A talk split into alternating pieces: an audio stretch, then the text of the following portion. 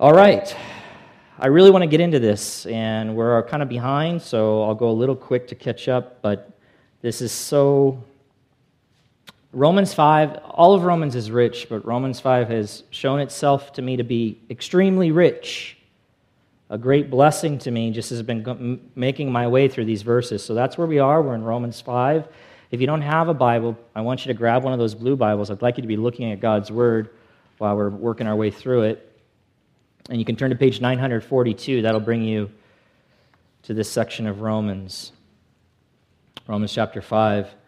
And we're kind of moving slower than I anticipated through this section, believe it or not. I actually was going to move faster, but I just, I don't, I want to kind of let these truths that we're finding here saturate a little bit into our minds and our hearts.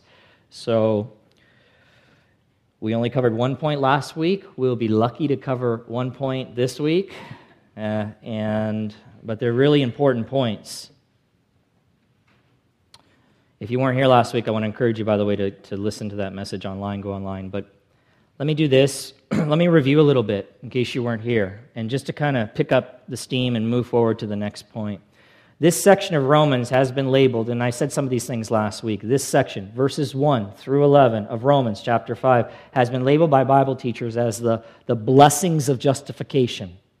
Okay, the blessings of justification, or the, excuse me, blissful consequences of justification. That is justification by faith. And I told you last week that while I agree with that general label for this section, I would add that Paul's primary purpose in writing about the special blessings that belong to those who are justified by faith is to give his readers the assurance that this particular method, what method? The method of justification by faith alone, that that method will not let them down in the end or leave them facing the wrath of God at the final judgment. Why is that necessary to point out? Because remember who he's talking to. He's talking to Jews, he's talking to Gentiles, but to the Jews, he's telling them it doesn't even matter. You don't even have to be a Jew to be saved, you don't have to be circumcised to be saved. It's not obedience to the law that saves you because that would require perfect obedience. And yet, these are all of the things that they believed. And now Paul's telling them no, listen, it is by faith in fact, it's always been that way, my friends. It is by faith in God and His promises that one is made right with Him, one is justified. That is the method by which God saves sinners justification by faith alone in Christ alone. And so, in explaining now the benefits that flow out of this justification by faith, he's doing that to show his readers you can be assured that if you're relying on this, it's a good thing to rely on. You can be confident because it will bring you into heaven. It will, it will, it will be the reason that you will escape the wrath of God. So, Paul's basically teaching in this section, I think, primarily getting at that through justification by faith alone, one can be absolutely certain of their ultimate salvation. So Paul does this. He, how does he start off by doing that? He says that as a result of having been justified by faith, this is what we looked at last week, he uses the word we, and he's referring to himself and his Christian readers now. As a result of justification by faith, you can know this we have peace with God. We have peace with God. That's so big. That's so huge. We spent 45, 50 minutes just talking about that last week. By that, Paul means you, you have a relationship of peace with God. The justified sinner, beloved, is no longer considered an enemy of God, but they are now counted a friend of God, fully accepted by Him. All of God's hostility toward us, towards our sin, us who have been justified by faith, all of that hostility has been extinguished in Jesus Christ. And peace has been made and permanently declared between us and God. That's what he's talking about. Therefore, we can rest assured that God will keep us from his wrath in the final judgment and bring us safely into his glorious kingdom. Now, I obviously said a lot more than that last week, okay? Because that took a few minutes, and I took 45 minutes to do that. But there's a lot to it, so I encourage you, if you weren't here, to go back and listen. But, beloved, this is so important. There is a, there is a general overemphasis, in my opinion, in our day, and it has been for a long time, on, on God and His love without telling the rest of the story. So people are walking around going, God loves you, God loves you, God loves you. Okay, then I can just stand back and say, then it doesn't really matter. I mean, He loves me, so I'm sure in the end I'll be okay. But the love of God is bound up in Jesus Christ. That's where we find the love of God. Why? Because, sinner, without Jesus Christ, you are condemned. You're under the wrath of God. You're not under His love. You're under his wrath. And that used to be the message of the gospel until somewhere along the line people said, I don't want to hear about the wrath of God. Well, you need to, because it's the very thing that causes us to run, to flee to Jesus Christ, the Savior.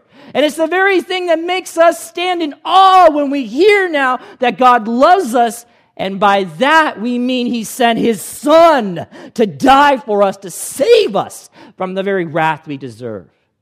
All right, so that, that's not even in my notes, but I'm just a little worked up.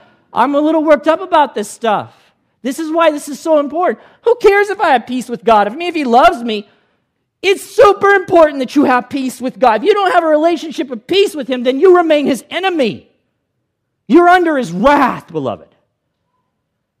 So, this is why when Paul says, Listen, those of us who have been justified by faith, let me tell you something glorious. We have peace with God. We have it. It's ours. We possess it because we have been made right with God through Jesus Christ. So now, when I sing about the love of God, oh, He loves us, I know what that means. Not just some kind of general display of his love, like some old grandfather sits up there and goes, Man, I just love you guys. No, it's not like that. He loved, he demonstrated his love by sending his son to bear the wrath that I deserved. That's how I know God's love. That's how I know he loves me. See? All right. We're ready for the text now we're going to now we're going to see not only do we have the peace of God beloved but what's the next treasure we find what's the next blessing of justification let's look at the text we'll read it all verses 1 through 11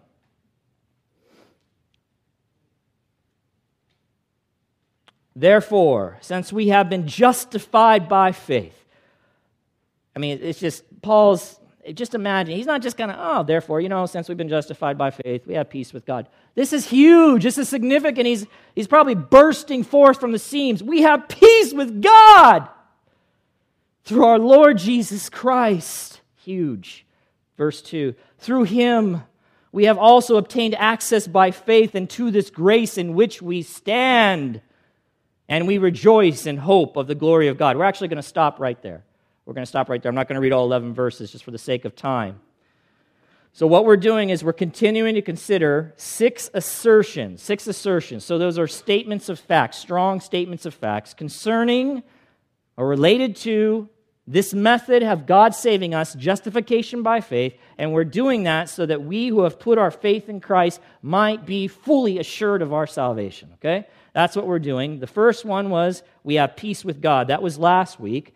And the second one is, and here it is, we are standing in grace. We are standing in grace. This is so good, so rich. I'm so glad you guys are here. I just wish 40 more people that for some reason couldn't make it here today, I wish they were here with us today. I really do. I really miss you guys when you don't show up. And uh, I devote my week to making sure I can bring this to you in a way that makes sense, you can understand it, and you can share in the riches, the riches of the scriptures. So don't miss. Don't miss. I'm glad you guys are here. All right, I am going to draw the second point from the first part of verse 2. That's what I'm going to do. So let's just look back at the text. We'll read it one more time, verses 1 and 2. The second point, we are standing in grace. I'm drawing it from the first part of verse 2.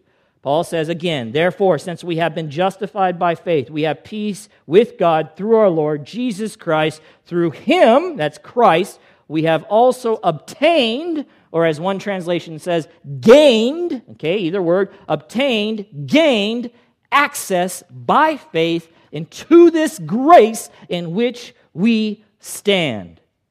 We're going to stop right there. Another translation of God's word puts verse 2 simply like this Through faith in Jesus, we have received God's grace.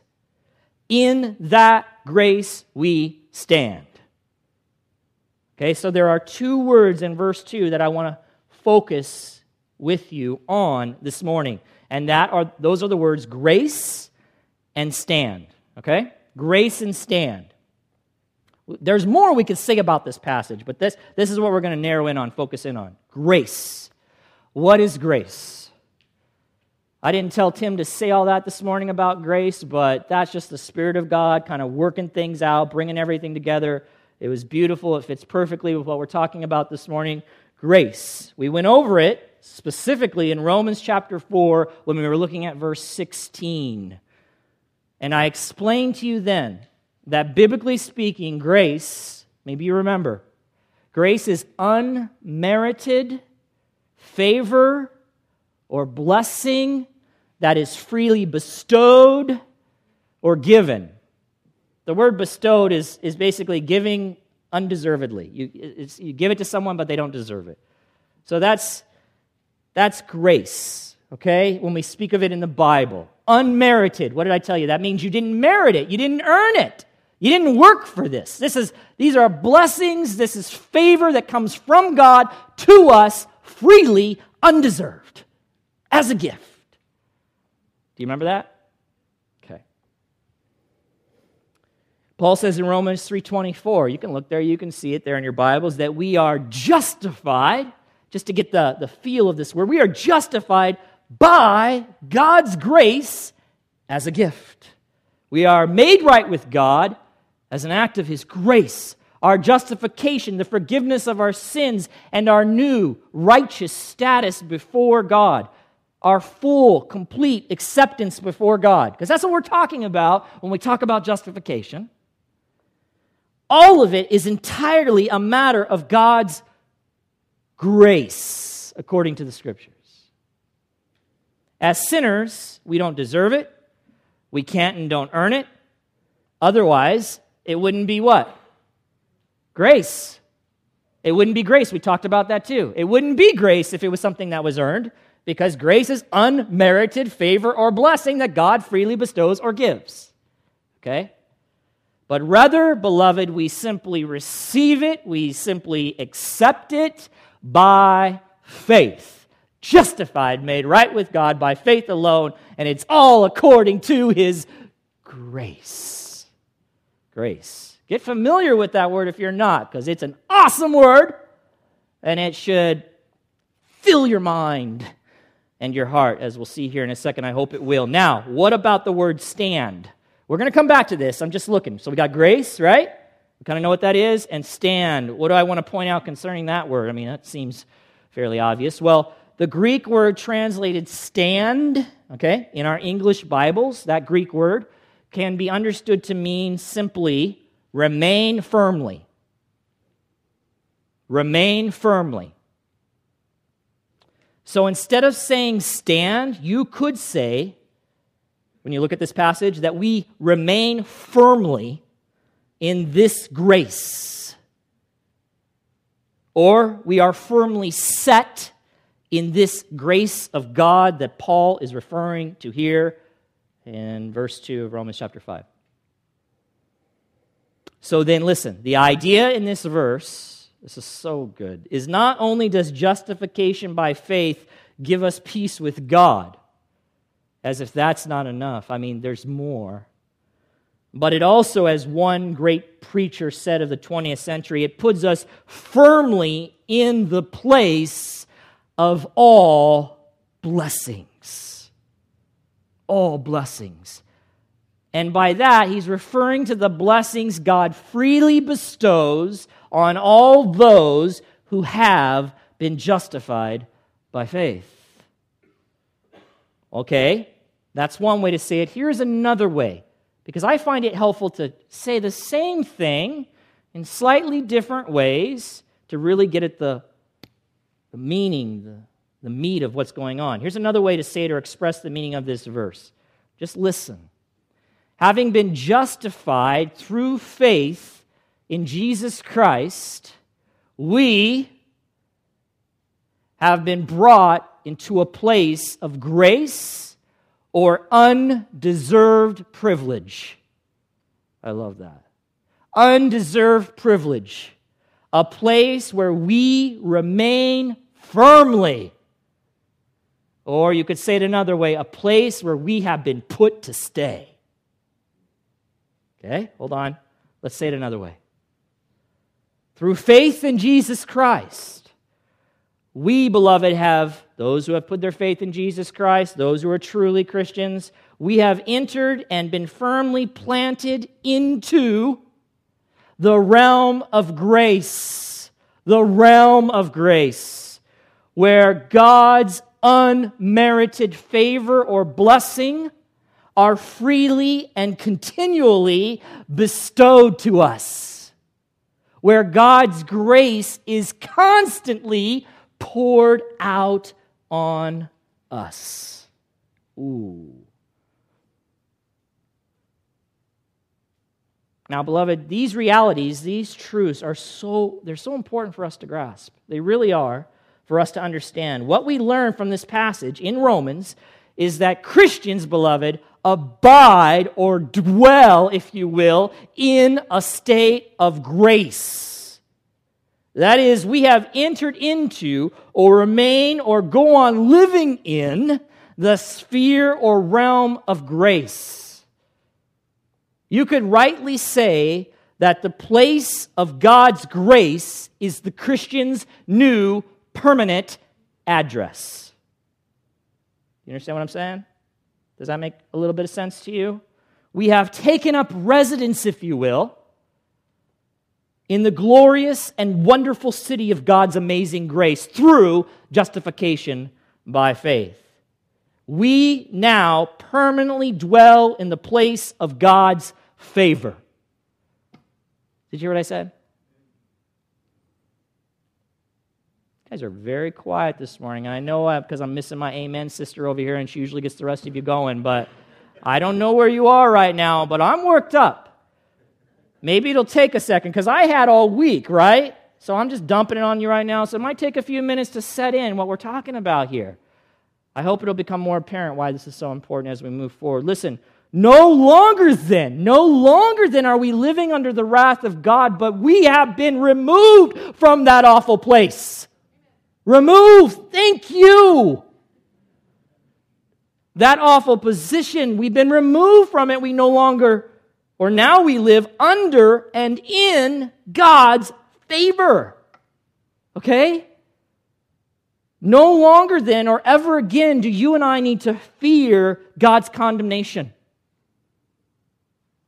We stand in grace. But we are living under and in God's grace, beloved. That's what Paul's saying. I mean, that's, that's the implications of what Paul is saying. These are the truths of the gospel Paul is explaining in Romans. The good news that God has for us as sinners. Let me remind you, sinners who only deserve the wrath of God. That's what we deserve. But through faith in Christ, we have obtained access to God's grace, and now in that grace we stand. You understand what I'm saying? Do you understand what Paul's saying here? See, the truth is, we who have been justified by faith, we are truly the most blessed people on this planet. Do you believe that? You should believe that. That's what you should believe. That's what Paul is communicating. We are the most blessed people on this planet. I, we don't always feel like that, but our feelings are deceptive. We need to tell ourselves how to feel. We need to tell our heart how to think, how to react to our circumstances. We are the most blessed people. We are those, listen, I was just thinking this through. I'm trying, I'm writing this. I told someone today, I read, I was reading back through my sermon like I do in preparation. I started bawling. I'm not going to do that this morning because then it makes it hard for me to communicate. Start dribbling and everything. So I'm not going to do that. I'm just looking at my computer screen. I start bawling, thinking about these things and trying to write them out to you in a way that would make sense. Listen, we, we are the most blessed people on this planet because we have been forgiven by God, right? And we will continue to be forgiven by God because of His grace. We are the people who have been declared right with God and we will go on remaining right with God because of His grace. We are the people whom the Lord will never count His sins, our sins, against. We are those people because of His grace, beloved, because of His grace. We are the people whom God no longer has any hostility against because of his grace. We are the people who have been accepted by God, listen, have been and continue to be accepted by God, and will be embraced by God in the age to come because of His grace. We are the people who are standing in grace. One writer, I've quoted him before, a great preacher from the 20th century, served in the same church for 30 years. Martyn Lloyd-Jones, in his commentary on Romans and this particular passage, he says this, just listen, speaking to this, just he says, We have entered into a position of grace. God now looks upon us with grace and in a gracious manner.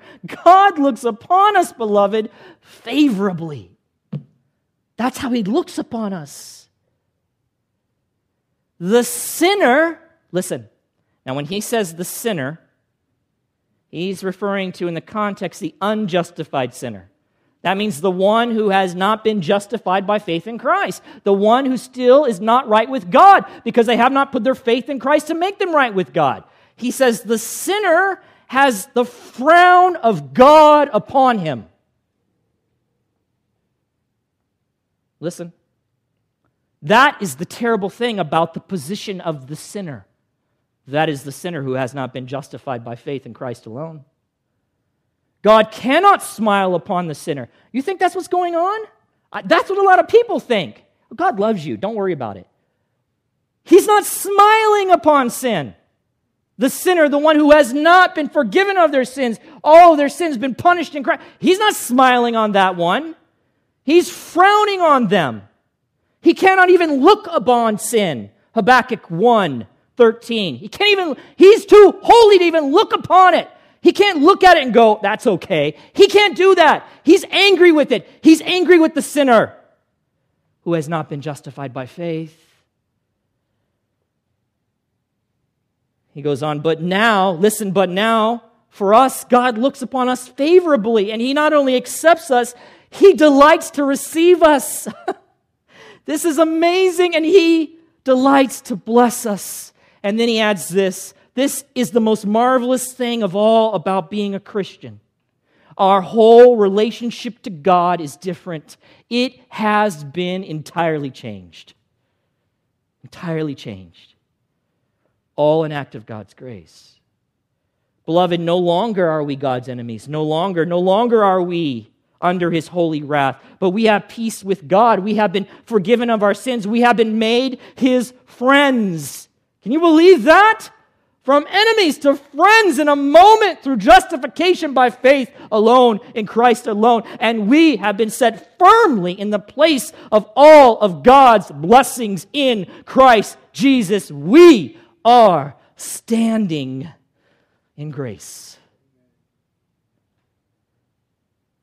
Now, these things are so important for us to know And maybe you're asking why. Why? Why? Why do you keep saying that? So important for us to know.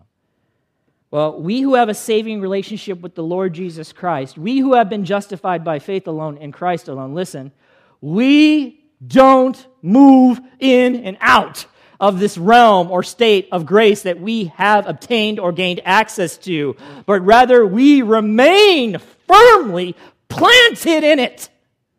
Okay? That's what Paul is saying. We don't go in and out. One day I'm in it, one day I'm not. One day I have God's favor, one day I don't. That's not what the Bible teaches. God has fastened us to his grace with divine super glue, if you will. Gorilla glue, God's gorilla glue, has attached us to his grace. And knowing we are standing in God's grace, firmly fixed in it, you know what that does? It gives us certainty that God will continue to accept us. He will continue to accept us. He will continue to keep us right with Him. Do you understand? Continue. Tomorrow, next week, next year, He will do it by His grace, this grace in which we stand, which should give us assurance. If we understand it rightly, it should give us assurance of our salvation, assurance of our future glory assurance that God, when that day comes, will enthusiastically welcome us and gladly receive us into his glorious kingdom promised for his people. And beloved, having this confidence, this assurance should bring great joy. Huh? Any of you joyless this morning? Any of you? Okay. Any of you lacking in joy? Because the world beats up on us 24 7. Maybe our spouse beats up on us. So we got the world and the spouse. Maybe our kids, maybe our employer, maybe coworkers, maybe our own flesh. It's a battle, right? But going back to the Word of God, reminding ourselves of these truths should bring great joy and contentment. People are so discontent, looking, looking. I, am so unsatisfied. The gospel brings, it's the only thing that can bring pure, whole satisfaction to our souls. It gives us a true sense of peace if we understand this, our assurance of our salvation and why we're assured of our salvation. It gives us a sense of peace in this crazy world. And you know what else it does?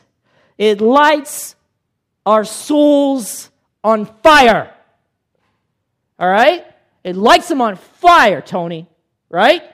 It lights them on fire to truly live for the glory of God in a way that honors Him which means living in obedience to Him. Now, why do I say that? How am I making these connections? Well, here it is. Because the person who truly understands the gospel, that's what Paul's explaining here in Romans, and has embraced it and meditates on it, is the person who is overwhelmed with gratitude. They are overwhelmed with gratitude. They are utterly grateful for God's amazing grace. And in that gratefulness, they look to God and they say, What would you have me to do, Lord? What would you have me to do? Not, they're not being forced to do that. They're not being, you know, if you don't do that, we're going to whip you. That just springs forth out of a heart overwhelmed by this grace. Whatever it is, Lord, I'm willing. As I said earlier, I know I'm weak, so I'm going to have to rely on your power and strength to obey you. But how in the in this in how now in light of your grace can I possibly say no to you? You see, see we come at it from a wrong angle. I'm I'm going to I'm going to get you to obey. That's, you know, I'm going to I'm going to guilt you into it, manipulate you into it. That's not how God does it. he saves us by his grace. He puts us in that grace.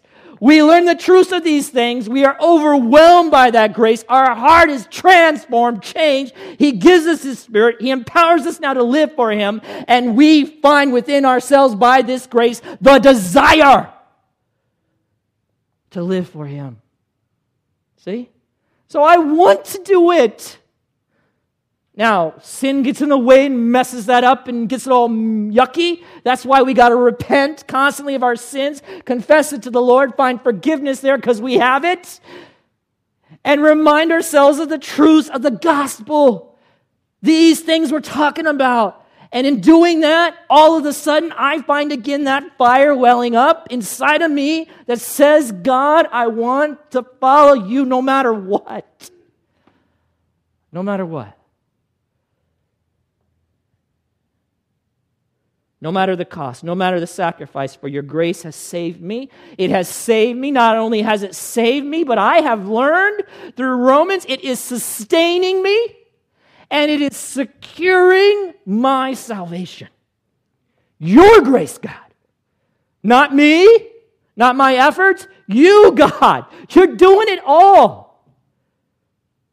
You've done it all. You're doing it all. You will do it all. See, ultimately, beloved, it is the truths of the gospel. It's knowing them, it's believing them, it's meditating on them, it's repeating them to ourselves and to our brothers and sisters in Christ. It's reminding ourselves of these truths, reminding we need to hear it. Because are you like me? Are you forgetful? Yeah, I forget. This is why I say, how can you miss church? This is, okay, now I'm not angry or anything. I'm just saying, because I feel compelled. Because all week long, six days a week, you're getting hammered, hammered, hammered. One day a week, you need to hear the good news. You see what I'm saying? This is why people don't miss. I don't know how people go two, three, four weeks getting hammered in the world. They got to be a spiritual mess. I'm telling you. Why do you think God made church? He knows us. At least once a week, we got to get together, stare each other in the face, and say, By the grace of God, we are saved. Hey, you looking forward to heaven, brother? I am. I'm ready to get out of this place. I'm done with this place. Yeah, well, we can look forward to it. You know why? We have peace with God, we stand in grace. We boast in the cross. You see what I'm saying? You see what I'm saying? Good. And so we are enabled by these things to joyfully and cheerfully obey the Lord. It makes us want to serve the Lord. And by that, I mean it motivates us to stop sinning and start living for Him. Did you hear that? Everyone goes, I don't know, I just can't break free from my sin. Yes, you can. You need to think rightly. Let the grace of God sit on that. Sit on that. Soak in that. Take a bath in the grace of God. You get up out of that bath and you won't want to sin anymore. It doesn't mean you won't, doesn't mean you still won't struggle, but things will change in your heart, in your mind. But now, with the five minutes I have left, I want to take a moment and I want to point out something else that's so important. I just, it's an extra, okay? It's a Benny. If the assurance of our salvation, our initial, listen, our initial, ongoing, and ultimate acceptance with God is all a matter of grace. Did you hear what I said? Initial, ongoing, all of it is all a matter of grace. And it is. And it is then we must not fall into the trap, listen, of relying on our performance or our obedience to God on any given day to measure whether or not God accepts us. We don't earn or maintain or contribute in any way to our acceptance with God, but it is freely given to us as a gift. And listen, it is continually maintained or held up by His grace the grace in which we stand. I want to explain this further. This is, this is worth the price of admission. Let me quote from his great book titled The Discipline of Grace. You've never read it, I want to encourage you to get it. If you don't read, I want you to start. I don't know how you're going to grow. I don't know how you're going to grow if you don't read. I don't. Your growth will be stunted. But that's a whole other topic for another day. The Discipline of Grace by Jerry Bridges, great book. In that book, he says this listen, your worst days are never so bad that you are beyond the reach of God's grace. He backs all this up biblically. You are never beyond the reach of God's grace. We'll stop right there for a second, keep the thing up. Later in Romans, we're going to learn from Paul that where sin abounds, grace abounds all the more.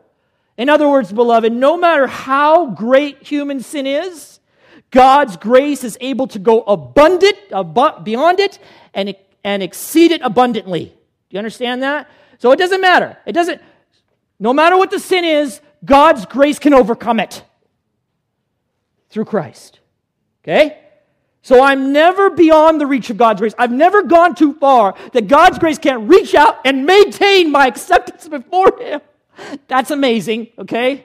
That's amazing. But listen, and your best days, your best days are never so good. This is the way I want to get you guys. Your best days are never so good that you are beyond the need of God's grace. Jerry Bridges points out earlier in his book that, listen, even our best works, even our best works, our best days are shot through with sin, with varying degrees of impure motives and lots of imperfect performance.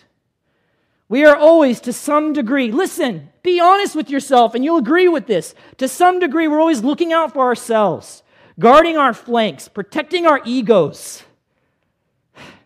He says further, it is because we do not realize the utter depravity, that means corruption, the utter corruption of the principle of sin that remains in us and stains everything we do, that we entertain any notion, any idea of earning God's blessings through our obedience. This is, that's ridiculous. We think we earn it, we think we merit God's favor, God's acceptance, God's blessings like that? No. So to recap, watch. Your worst days are never so bad that you are beyond the reach of God's grace. Praise be to God. And your best days are never so good that you are beyond the need. The need, beloved.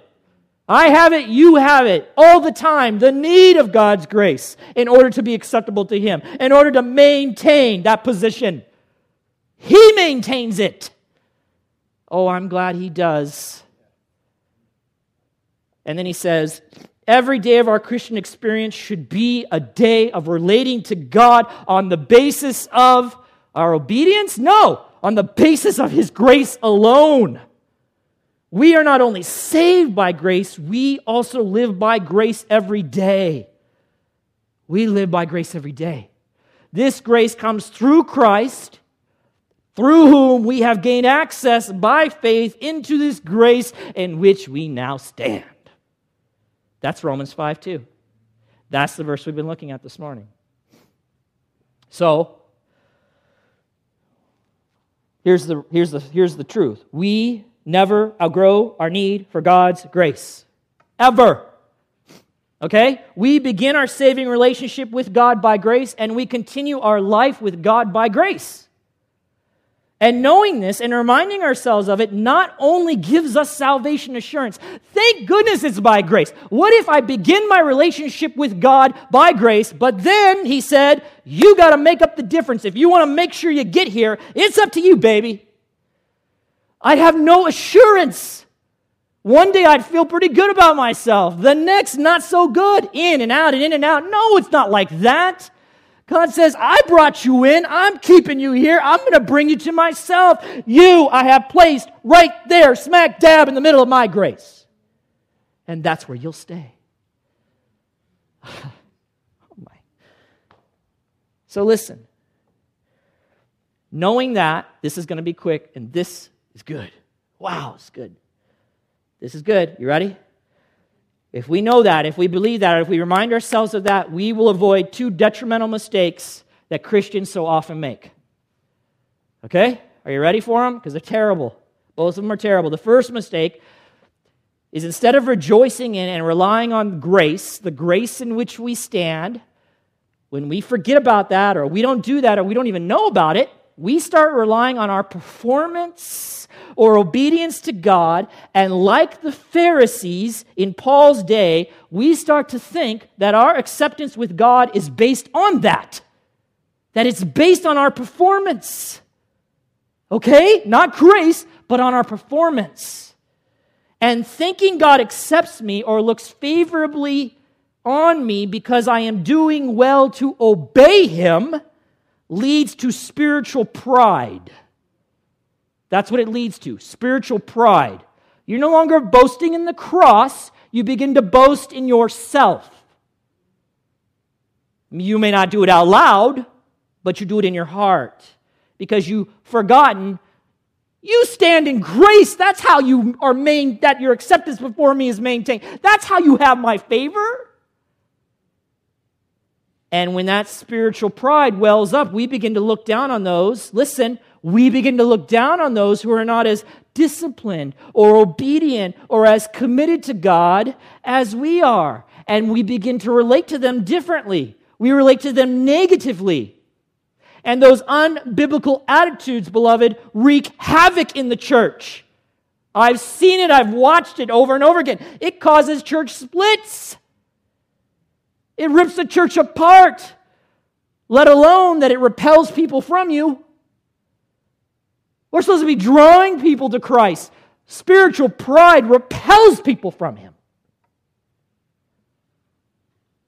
But focusing on grace, knowing that because we are standing in grace, we continue to find favor with God, reminds us that God's ongoing acceptance of us is entirely unmerited.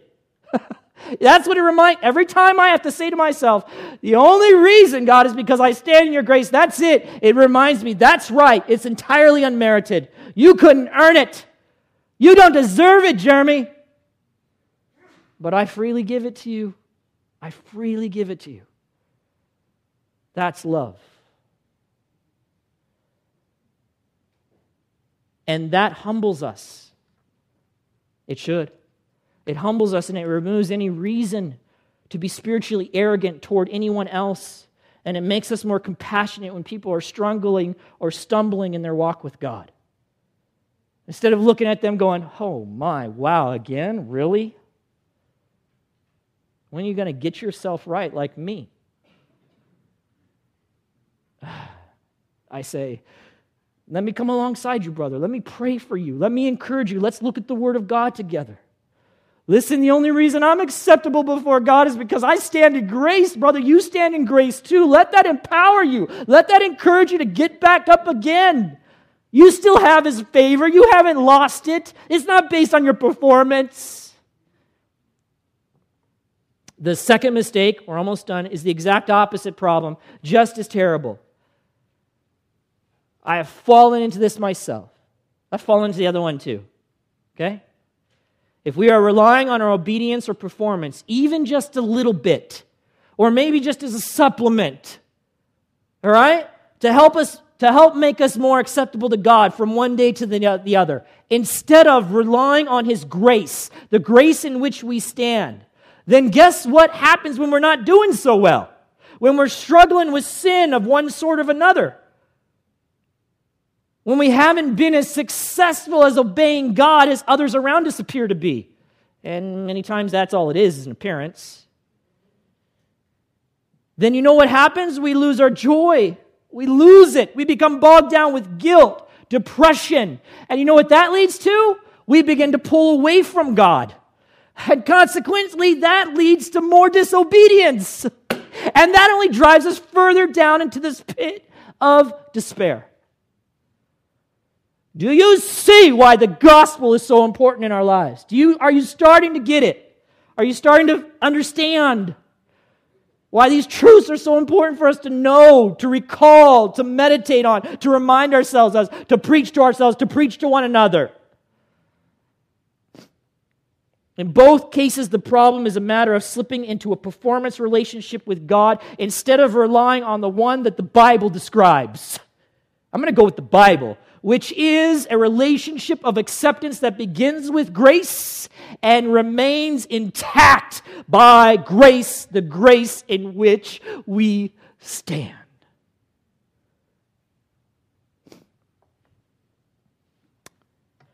Let's pray.